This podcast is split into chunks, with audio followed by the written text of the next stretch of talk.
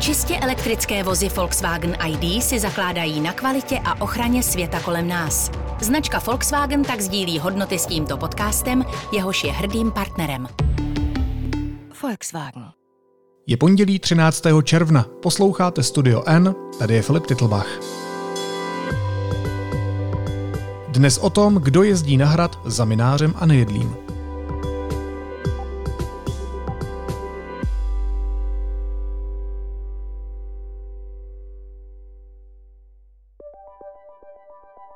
Já jsem se vás jenom chtěla zeptat, uh, vy jste byl opakovaně během května na hradě a jednal jste s panem Nejedlem a mě jenom zajímalo, co jste spolu řešili. Já nevím, jestli na to přišla teda. My máme vaše fotky, jak tam jste. Aha, to víte to. A s kým jste tam teda jednal? Já se o tom ani ne- nechci povědět, jestli to... Já Ne. si to nechám pro sebe.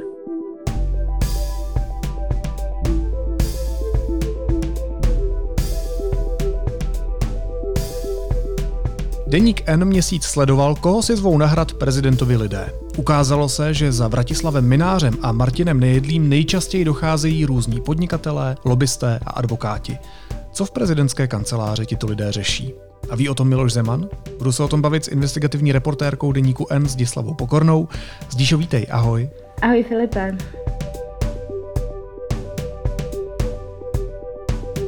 Ty jsi měsíc sledovala schůzky Mináře a Nejedlého na hradě.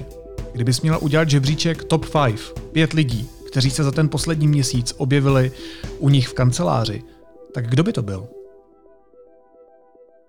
No za mě by to byl určitě ministr spravedlnosti Pavel Blažek, který se na hradě objevil hned na začátku května a potom o týden později. A ta jeho jednání trvala celkem 6 hodin. Eh, Potom se možná vrátíme k těm jeho schůzkám, protože ten průběh byl fakt bizarní. Eh, Potom dalším člověkem na tom žebříčku by za mě byl eh, nepravomocně odsouzený olomoucký podnikatel v kauze Vitku Ivan Kyselý který byl na hradě taky dvakrát ve druhé polovině května. Po druhé potom zapřel, že to je vůbec on. Potom bych zmínila Michala Strnada, majitele Čekoslovak Group a jeho otce Jaroslava, který byli taky častými hosty na hradě během toho května. Potom třeba podnikatel a vlivný člen plzeňské ODSky Roman Jurečko, který je vlastně proslavený eh, tím, jak se dostal na plzeňská práva. Eh, Potom bych třeba zmínila i šéfa Česu Daniela Beneše, který jednal na hradě taky během května hned dvakrát.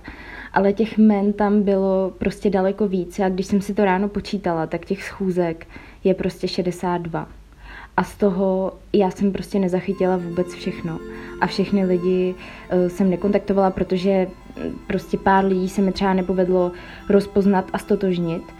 Takže těch lidí tam bylo fakt nespočet. Eh, Byl tam třeba Daniš Zátorský, Miroslav Černošek, Miroslav Jansta, slovenští podnikatelé Baran a Soboňa, Zdeněk Dvořák, který je vlastně stíhaný eh, za eh, nedobré nakládání s penězma ve středočeském kraji na správě silnic a vlastně celá řada dalších lidí.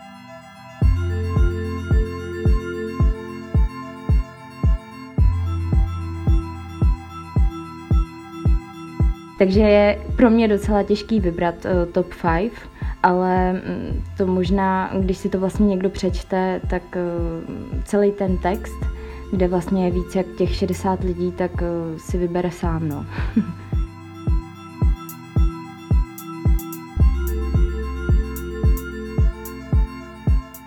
No a co pak tam tihle lidé dělali? No, jako těžko říct. Já, já jsem jenom sledovala, kdo tam chodil. Já jsem prostě u těch jednání neseděla, protože jsem byla jenom venku na těch nádvořích a uh, dalo mi dost práce vůbec usledovat všechny, kteří tam chodějí, protože to tam bylo jak na nějaký jako tržnici občas. A nevím, co tam dělali, ale eh, když, když vlastně si zařadíš ty jednotlivý lidi do určitých skupin, ať už to jsou uh, biznisoví partneři Martina Nejedlýho nebo Vratislava Mináře, tak se dá předpokládat, že zřejmě teda řešili nějaký ten svůj biznis, nebo vlastně tam chodili ty advokáti, různí lobbysti, eh, nebo lidi, co spolupracují s hradem a mají zakázky na zprávě Pražského hradu nebo na lesní správě. Takže se dá předpokládat, že třeba řešili věci tohohle charakteru, ale jako ty konkrétní jednání a to, co oni tam řešili, já prostě nevím. No ale pokud tě chápu správně, tak to nejsou ti mocní a ti vlivní lidé, kteří by měli jednat s prezidentem Milošem Zemanem na Pražském hradě, ale jsou to spíše lidé, kteří mají nějaký vztah k Minářovi a Nejedlému. No, mně se to tak z toho vzorku, který jsem vysledovala, i společně teda s naším fotografem Ludvíkem Hradilkem, protože je potřeba říct, že uh, já jsem tam nebyla stoprocentně celý měsíc. Občas jsem si taky potřebovala odběhnout do školy, napsat nějaký test nebo zkoušku, takže on byl tak hodný, že mě tam nahradil uh, prostě pár hodin během toho týdne, ale z toho vzorku, co jsme se sbírali, tak uh, se nám fakt jako zdá, že to jsou právě ti lidi, kteří mají blízko jenom k Vratislavu Minářovi a k Martinu Nédlému. A jako sem tam se tam vlastně myhl nějaký státní úředník, ale ani jeden z těch lidí nejednal s prezidentem Milošem Zemanem. A jsou to právě lidi, kteří mají blízko tedy k těm dvou. A je teda otázka, jako proč se musí scházet v sídle prezidentů, jestli to je nějaká jako ukázka jejich moci, že si vlastně tam zvou ty lidi a ukazují jim tu svoji moc, kterou mají eh, a ukazují tím i ten svůj vliv, který třeba mají na prezidenta. Takže já jako vlastně po tom měsíci, co jsem tam byla, tak to úplně nedokážu zhodnotit. No. No a jak to víme, že nejednali přímo s prezidentem Milošem Zemanem, ale že jednali s Minářem a nejedlím? Jako na začátku, když jsem tam byla, což už bylo od druhé poloviny dubna, to jsem se tam jako myhla, ale jako celý den jsem tam začala být vlastně až od 27. dubna do konce toho května. A na začátku právě v tom dubnu jsem si říkala, že to právě bude složitý tohle jako rozpoznat jak vlastně poznáš, že tam je prezident a co tam dělá, když vlastně ty lidi na hradě nejsou příliš sdílný a jako aby ti někdo říkal každý den, s kým vším, kdo jednal, eh, jako pro mě v tu chvíli, když jsem začínala s tím projektem, tak to pro mě bylo hodně nepředstavitelné. Ale naštěstí uh, se dalo velice dobře rozpoznat, kdy tam prezident přijel. Protože on, když přijížděl na hrad, tak uh, vždycky policisté a ochranná služba eh, třeba zhruba půl hodiny předtím, než přijeli ty jeho limuzíny, tak už stáli na druhém nádvoří, což je vlastně to nádvoří, kde je ta kašna. A stáli tam a vlastně říkali turistům, ať jdou vlastně pryč z cesty, že tam přejede prezident. Takže to byl jako první signál, že tam vlastně jel on a potom ta limuzína uh, zamířila vždycky do prezidentského tunelu, což je vlastně místo, kde parkuje on a první dáma ochranka její. A vždycky, když on tam byl, tak po celou tu dobu stála vlastně ochranná služba před tím tunelem a ještě byli policisté na motorkách. A jako to bylo fakt po každý, když tam byl. Takže ty jsi prostě věděl, v kolik přijel a v kolik odjel. A taky potom eh, na začátku jsem dělala to, že jsem si jako potvrzovala ty jednání, který dával Jiří Ovčáček na Twitter, tak vlastně to fakt vždycky sedělo a veškerý ten jeho program byl vlastně fakt na tom eh, Twitteru Jiřího Ovčáčka. On tam vlastně dával fakt veškerá ta jednání. Takže bylo nemožné, aby za ten eh, jako časový úsek třeba tři hodiny, co tam byl ve středu dopoledne, když teď jako mm, to dám na nějakým příkladu, aby jednal s dalšíma šesti lidma. Jako jako je prostě, já nevím, lobbysti nebo advokáti. To by prostě nemohl jako stihnout a potom ještě jsem dělala to, že jsem eh, si to finálně všechno ověřovala u lidí z hradu, jestli to prostě sedí, abychom si právě byli tady tím jako jistí. Takže se to nakonec dalo dobře rozpoznat. Věděl o tom vůbec Miloš Zeman, s kým se jeho lidé v jeho sídle stýkají? Jako těžko říct, já si myslím, že ne, protože uh, jako je otázka, co všechno oni mu říkají. A vlastně je jenom na nich, na Martinu Nédlem a Vratislavu Minářovi, jestli se mu chlubí eh, tím, koho tam všeho jako přijímají. A jestli se mu chlubí tím, že vlastně můžou jako využívat toho prezidentského sídla k tomu, aby ukázali těm lidem, kteří si tam zvou nějakou svoji moc. A myslím si, že se mu tím teda moc nechlubí, jo, protože eh, jako nevím, jestli by jim to pomohlo v té jejich pozici u toho prezidenta. A on o tom vlastně ani neví, že jo? protože on většinu času je na Lánském zámku. Během toho května se tam fakt jako myhl jednou týdně, maximálně dvakrát občas a fakt to bylo vždycky na pár hodin a potom hned odjel pryč. A oni tam vlastně byli od rána do večera.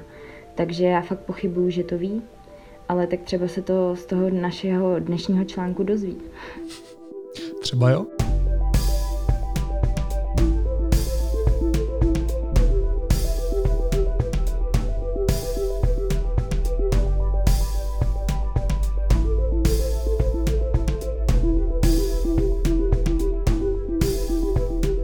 by zajímalo, jak to tihle dva pánové komentují.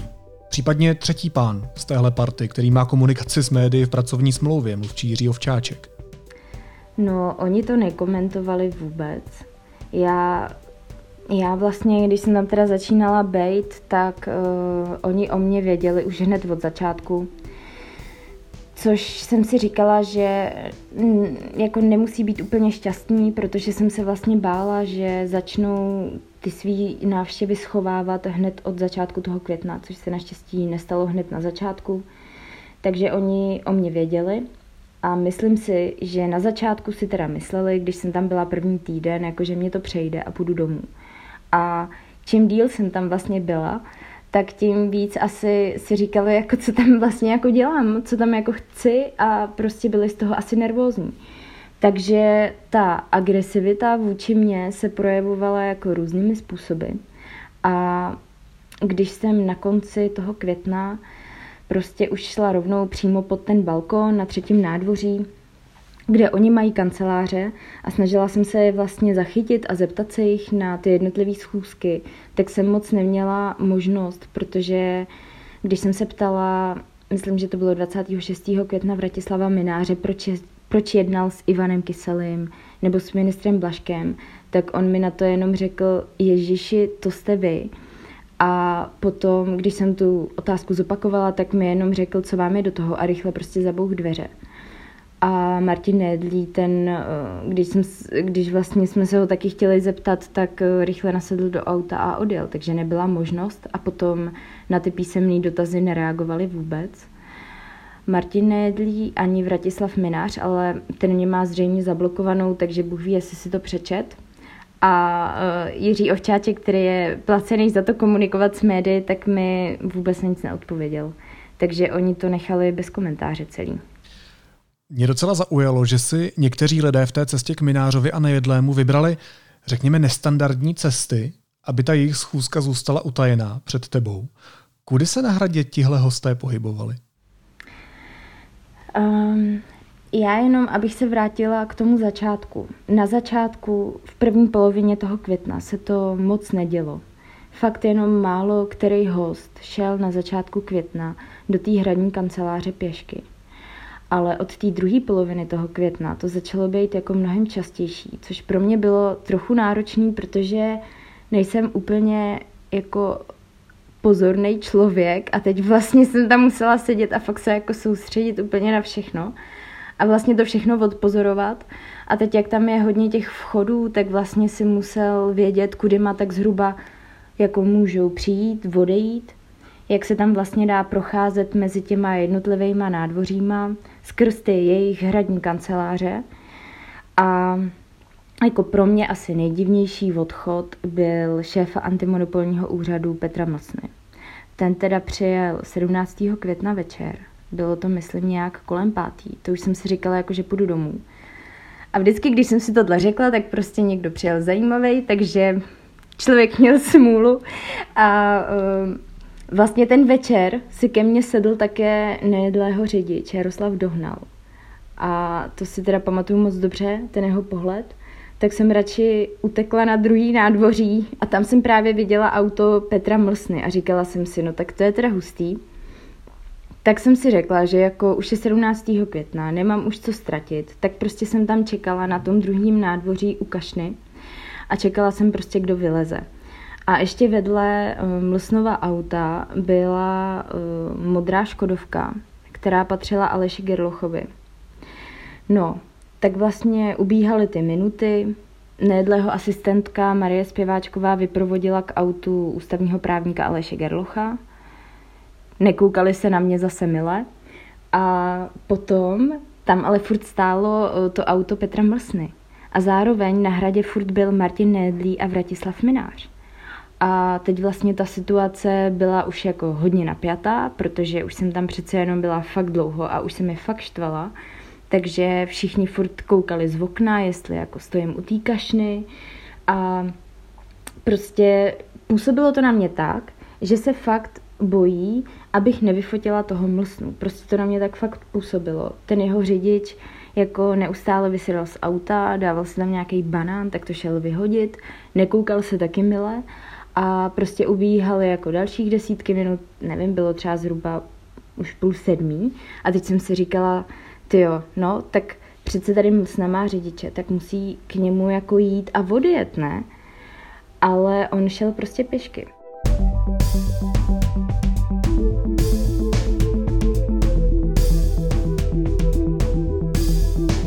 protože ty pracovníci kolem Vratislava Mináře a Martina Nedlího věděli, že já stojím na tom druhém nádvoří, takže se nemůžu teleportovat na to třetí, abych viděla, že uh, pan Mlsna vyjde pěšky a půjde vlastně přes Klárov tím zadním vchodem. Takže ten jeho řidič prostě odjel a já jsem si říkala, aha, super, tak uh, Mlsna musel jít jako někudy pěšky. Tak jsem samozřejmě sprintovala, ale už jsem ho nestihla, že jo. A vlastně jsem si potom s ním volala uh, a jako ptala jsem se ho, co tam řešil. On teda tvrdil, že jednal jenom s minářem a že to bylo jako čistě formální pracovní jednání a že prostě odešel pěšky, protože jako proč ne. A tak to na mě jako působilo hodně zvláštně a potom ve druhé polovině května, konkrétně fakt ten poslední týden, začali chodit pěšky skoro všichni. Jako na začátku května prostě tam bylo eh, plný nádvoří aut. Jako každý den prostě auto za autem. A ten poslední týden fakt všichni chodili pěšky. Třeba mě překvapilo, že Jaroslav Strnat uh, prostě parkoval u jako Bilvího dvora, u té restaurace a šel tam prostě pěšky. Stejně tak uh, třeba podnikatel Martin Horák, který doprovázel mináře do Kataru, tak vlastně taky chodil pěšky. Uh, Michal Voráček, spolumajitel parlamentních listů, tak ten chodil taky pěšky. Potom paní Bobošíková a Hanna Lipovská taky chodily pěšky, uh, nebo advokát Lukáš Trojan. A potom ještě chodil pěšky i Ivan Kyselý. A když jsem za nima doběhla a řekla jsem, hele, a co jste tady dělali? Tak oni, no. A my jsme se šli jako tak projít vlastně jsem si občas připadala fakt jako zvláštně z těch některých situací, takže mm, ta druhá polovina května byla fakt v tomhle zábavná. Já myslím, že nikdo neudělal víc pro fyzičku hostů Pražského hradu než ty. no, hlavně já pro tu svoji jsem udělala, protože občas to byly fakt sprinty. Třeba když 2. Eh, května přijel uh, minister spravedlnosti Pavel Blažek, tak to bylo pět večer a já jsem si říkala, ty jo, musím jít domů, potřebuju se jako učit protože myslím, že druhý den jsem měla nějakou zkoušku. A teď jako jdeš k tomu východu a teď prostě bum, limuzína. Tak sprintuješ prostě zpátky, to auto už je v prezidentském tunelu a musíš tam čekat jako tři hodiny, než všichni odejdou domů. Takže občas se jako nasprintoval. No a jak si to vysvětlit, že nejeli tou klasickou cestou? Co pak mají tito lidé co tajit? To snad ne. Hele, já si myslím, že ta nervozita potom šla už od eh, prezidentova poradce Martina Nedlího a Vratislava Mináře, kterým to dost vadilo, ta moje přítomnost, jak jsem se potom dozvěděla, což jako bylo docela i vidět. Ale myslím si, že ten pokyn, aby radši chodili pěšky a aby vlastně skrývali ty hosty, šly jako od nich. Jo. A jako to se mi stala taky vtipná příhoda, že ještě na začátku května byl prezidentský tunel, měl prosklený brány a bylo vidět, jaký vůz v tom parkuje. Takže já jsem díky tomu prostě viděla, že tam je uh, limuzína uh, ministra spravedlnosti Pavla Blaška i dalších jako lidí. Prostě měl si o tom přehled, jo. No a nastal čtvrtý týden, poslední, co jsem tam byla. To bylo pondělí a teď oni tam převáželi nějakého důležitého hosta. Bylo prostě 8.30. A já jsem si říkala, tak to je divný. Proč jako vlastně hradní řidiči převážejí nějakýho hosta, vezou ho do toho tunelu, abych já ho prostě neviděla. Samozřejmě já ten den jsem zrovna přišla dřív, takže já už jsem tam byla v 8. A prostě tady to jejich blamáž jsem celou viděla a přišlo mi to strašně vtipný. A oni se strašně naštvali, jakože, že to je fakt už neuvěřitelný. A druhý den jsem přišla, to bylo v úterý, a ten prezidentský tunel byl celý oblepený folií, takže už tam nebylo vůbec jako vidět skrz ty prosklený brány. takže prostě takovýhle věci se tam jako děly. Eh, nebo potom eh, nejedlýho řidič Jaroslav Dohnal vlastně vozil potom už ty některý hosty v autě Martina Nejedlýho, abych si jako myslela, že to vlastně není žádný host a prostě eh, jako takovýhle různé věci se tam děly, no.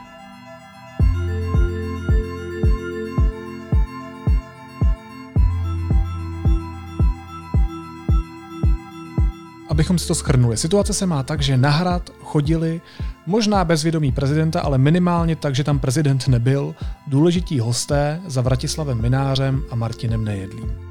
Když se dozvěděli, že tam seš, tak tito hosté začali chodit pěšky z hradu. Poté se objevila na hradě folie a pánové prezidentovi muži nic nekomentují, včetně Jiřího Ovčáčka. Tady je možná potřeba se zastavit a říct si, co k tomu řekli samotní účastníci schůzek. Potvrdili ti oni sami, že tam byli, řekli ti, co tam řešili, anebo lhali, i přesto, že máme fotografii každého z nich? No, tak tady ta část byla taky velmi vtipná, protože to vlastně přišlo po, po tom, co jsme tam už jako byli ten měsíc, jako každý den. No, tak já jsem si říkala, dobrý, to nejhorší jako je za náma, a ono to teprve začalo, protože vlastně někteří ty jednotliví účastníci těch schůzek jako začali popírat svou totožnost. Uh, jako, třeba, jako třeba Ivan Kyselý. A tak to jsem si říkala, no tak to bude teda hustý, protože jako já jsem za ním šla ten poslední květnový týden, když vycházel z hradu a říkala jsem, pane Kyselý, co jste tady jako dělal, s kým jste jednal? Jednal jste s Vratislavem Minářem, jako se kterým vás spojí jako podnikatelský vazby a tak dále a on, ale já nejsem pan Kyselý, to jste si mě spletla a já, co? Teď jste pan Kyselý? A on, ne, ne, ne, nejsem vůbec to já, to jako, to jste si spletla. A já jsem vůbec nechápala, co jako na to mám říct, protože fakt lidi, kteří ho jako znají, si fakt byli s Kálupem jako byli přesvědčení, že to je opravdu on. I na foto, fotografiích, jako i ze starších fotografií si byl jako podobný. A teď já jsem jako byla totálně v šoku, protože jsem fakt nečekala, že někteří ty lidi, co tam chodili, budou prostě popírat svoji totožnost. Tak jsem si říkala, no tak dobře, tak to bude jako docela oříšek. Tak prostě následující týden jsem teda jela do Olomouce, kde on podniká, má tam jako hrozně moc prostě nemovitostí, bydlí na náměstí a říkala jsem si, no super, tak jako, tak si tady prostě počkám, jako, trošku si dám repete a budu celý den čekat a, a potkala jsem ho tam a říkala jsem mu, pane Kyselý, my jsme se potkali minulý týden na hradě a teď, teď se tady vidíme znovu v místě, kde bydlí Ivan Kyselý a vy jste tvrdil, že to nejste vy? A on, no, a já nejsem pan Kyselý? A potom mi prostě zdrhl. Jo, ale takovýhle prostě věci se děly. To, že zapíral uh, svou identitu, tak se mi stalo i u Zdeňka Dvořáka, který je právě stíhaný za manipulaci se zakázkami eh, na správě silnic ve středočeském kraji. U něj jsme se jako taky zapotili, protože když jsem mu volala, tak jsem se ho ptala jako pane Dvořáku, proč jste byl na hradě, doprovázel vás k autu nejedlýho řidič, jednal jste teda s nejedlým, nebo co jste tam dělal? A on uh, taky říkal, že on vlastně tvrdil, že to není vůbec jeho číslo, na který volám a že on jakoby není dvořák. A tak jsem si říkala, super, tak jako další věc. A my jsme potom ověřili, i společně uh, s Prokopem Vodrážkou a vlastně s naším šéfem Michalem Švecem, že to je skutečně jeho číslo. Potvrdili nám to jako zaměstnanci firem, který on má. A uh, potom uh, jsme prostě potvrdili od lidí, se kterými on podniká, že na té fotografii je to jako skutečně on. Uh, potom uh, jako fakt 90% těch lidí vůbec nechtěla komentovat, uh, co tam dělali, s kým tam jednali. Stejný případ je třeba u Romana Jurečky, vlivného podnikatele a člena ODS. Já jsem se vás jenom chtěla zeptat, vy jste byl opakovaně během května na hradě a jednal jste s panem Nejedlem a mě jenom zajímalo, co jste spolu řešili. Já nevím, kde na to přišla teda. No, my máme vaše fotky, jak tam jste. Aha, to víte to. A s kým jste tam teda jednal? Já se o tom ani nechci povědět, jestli to... Já ne. si to nechám pro sebe. Ale... Je to možný. Mm-hmm. A je teda škoda, že takhle fotíte lidi, no ale je to nějaká vaše práce. A ani nevím, ani nevím, jak poznáte, za kým tam jdu teda, podle čeho to poznáte. Tak oni vás vlastně doprovázeli pracovníci Martina Nedlého. Jeho řidič například. Tak jsem možná byl za ním. No asi byl, no. A já vám klidně řeknu... Třeba za těma, za, za, za, za těma lidma. Ten pán zrovna ten, ten jeden, tak ten hraje golf, ale to nevadí, no. E, bylo to 4. května? Já to, ani nevím, a dva... je to možný, no. A 12. května. Tak mi šlo jenom dobře. o to, co jste tam mohli s nima řešit. To já, to, to, já si to nechám pro sebe, jo? A čeho se to teda týkalo? Prosím? A čeho se to teda týkalo, ta vaše jednání na hradě? To, to, to já nevím, není to moje povinnost vám to říkat.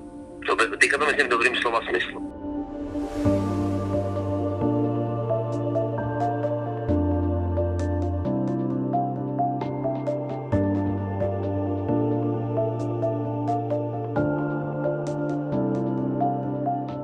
Dalším případem je třeba Miroslav Černošek nebo pan Jansta. Ten ale jediný se netajil tím, že na hradě byl a jednal s Nejedlým, protože se zná jako desítky let. A navíc i potvrdil, že jednali všichni dohromady tři s Jiřím Paroubkem. No, ale Jiří Paroubek si na to záhadně nepamatoval a vůbec nevěděl, že na hradě byl. Takže jako oslovit všechny ty lidi byla docela sranda a některý nám to prostě dost stížili, ale nějak jsme se s tím vypořádali. To je bizár.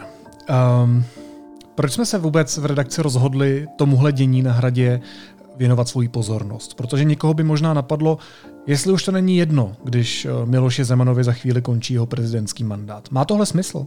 No, já si myslím, že to jedno rozhodně není, protože ve veřejném prostoru tady furt byly nějaký zkratky, Bůh ví, co se na hradě peče, kdo tam s kým kšeftuje, Víš, ale vlastně celou dobu to nebylo podložený.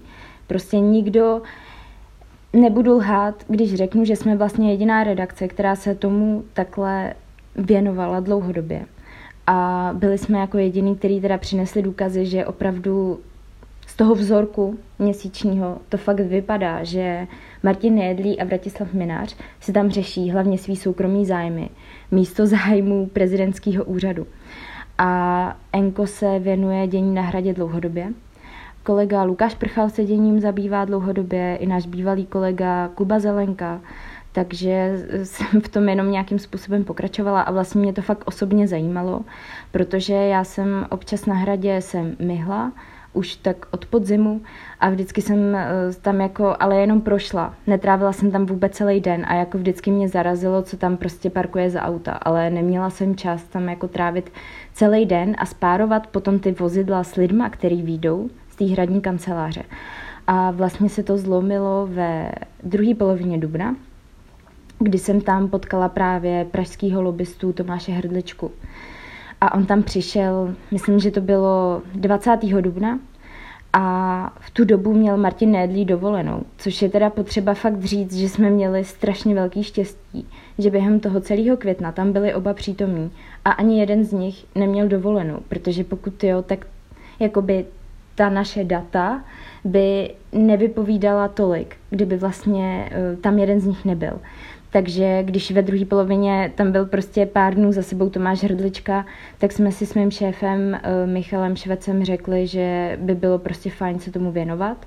Díky jako jemu to vlastně vzniklo, eh, protože mi dali vlastně měsíc času trávit na hradě, což si nedovedu představit, že ti prostě v jiný redakci dají, protože ta časová investice a to riziko, jestli z toho bude nějaký výsledek, je prostě obrovská. Takže eh, to jde prostě za celým naším týmem Enka.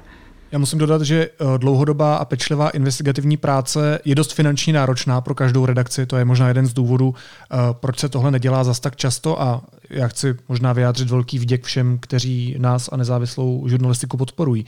Možná ještě poslední taková osobnější otázka z Díšo. Mě by zajímalo, jak to vlastně je náročné pro investigativního reportéra tuhle Minářovu a nejedlého show sledovat? Jak, jak vypadá takový jeden den investigativní reportérky na Pražském hradě?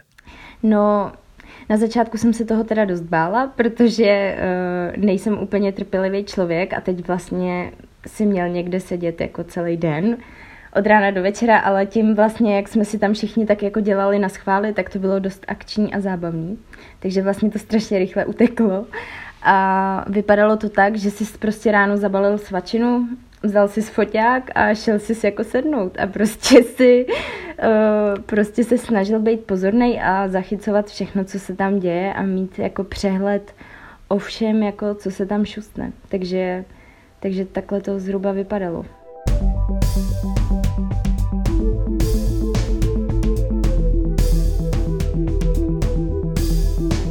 Říká investigativní reportérka deníku N Zdislava Pokorná, která poslední měsíc strávila na Pražském hradě. Zdíše mosti děkuju a měj se hezky. Ahoj, díky za tvoji práci. Ahoj, díky moc.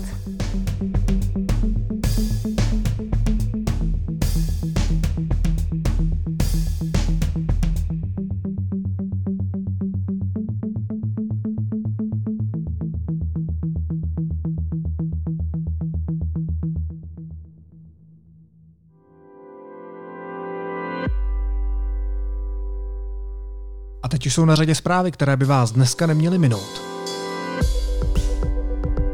Zemřel místo předseda starostů a nezávislých Věslav Michalik. Starostovi středočeských dolních Břežan bylo 59 let. Deníku N informaci potvrdil předseda stanu Vítra Kušan. Rusko během několika týdnů pravděpodobně získá kontrolu nad celou Luhanskou oblastí, protože Ukrajina utrpěla těžké ztráty a zásoby munice se tenčí.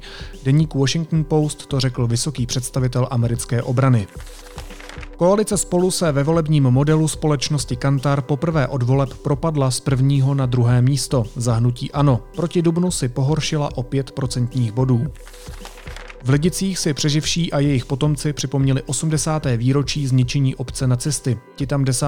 června 1942 zastřelili 173 mužů.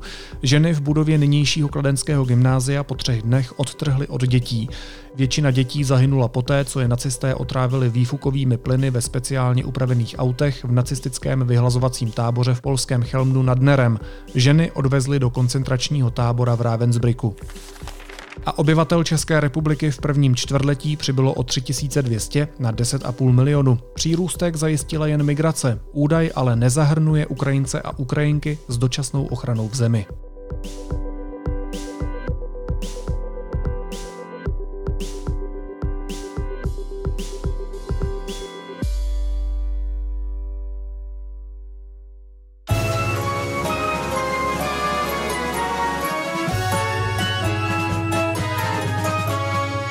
Na závěr ještě jízlivá poznámka.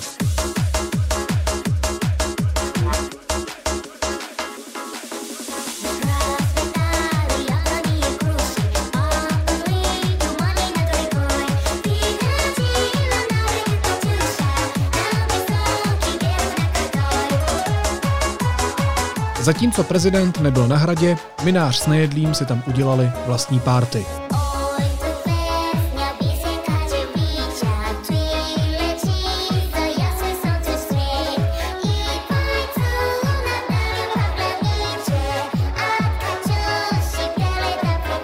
Aby to vystřízlivění nebolelo hoši.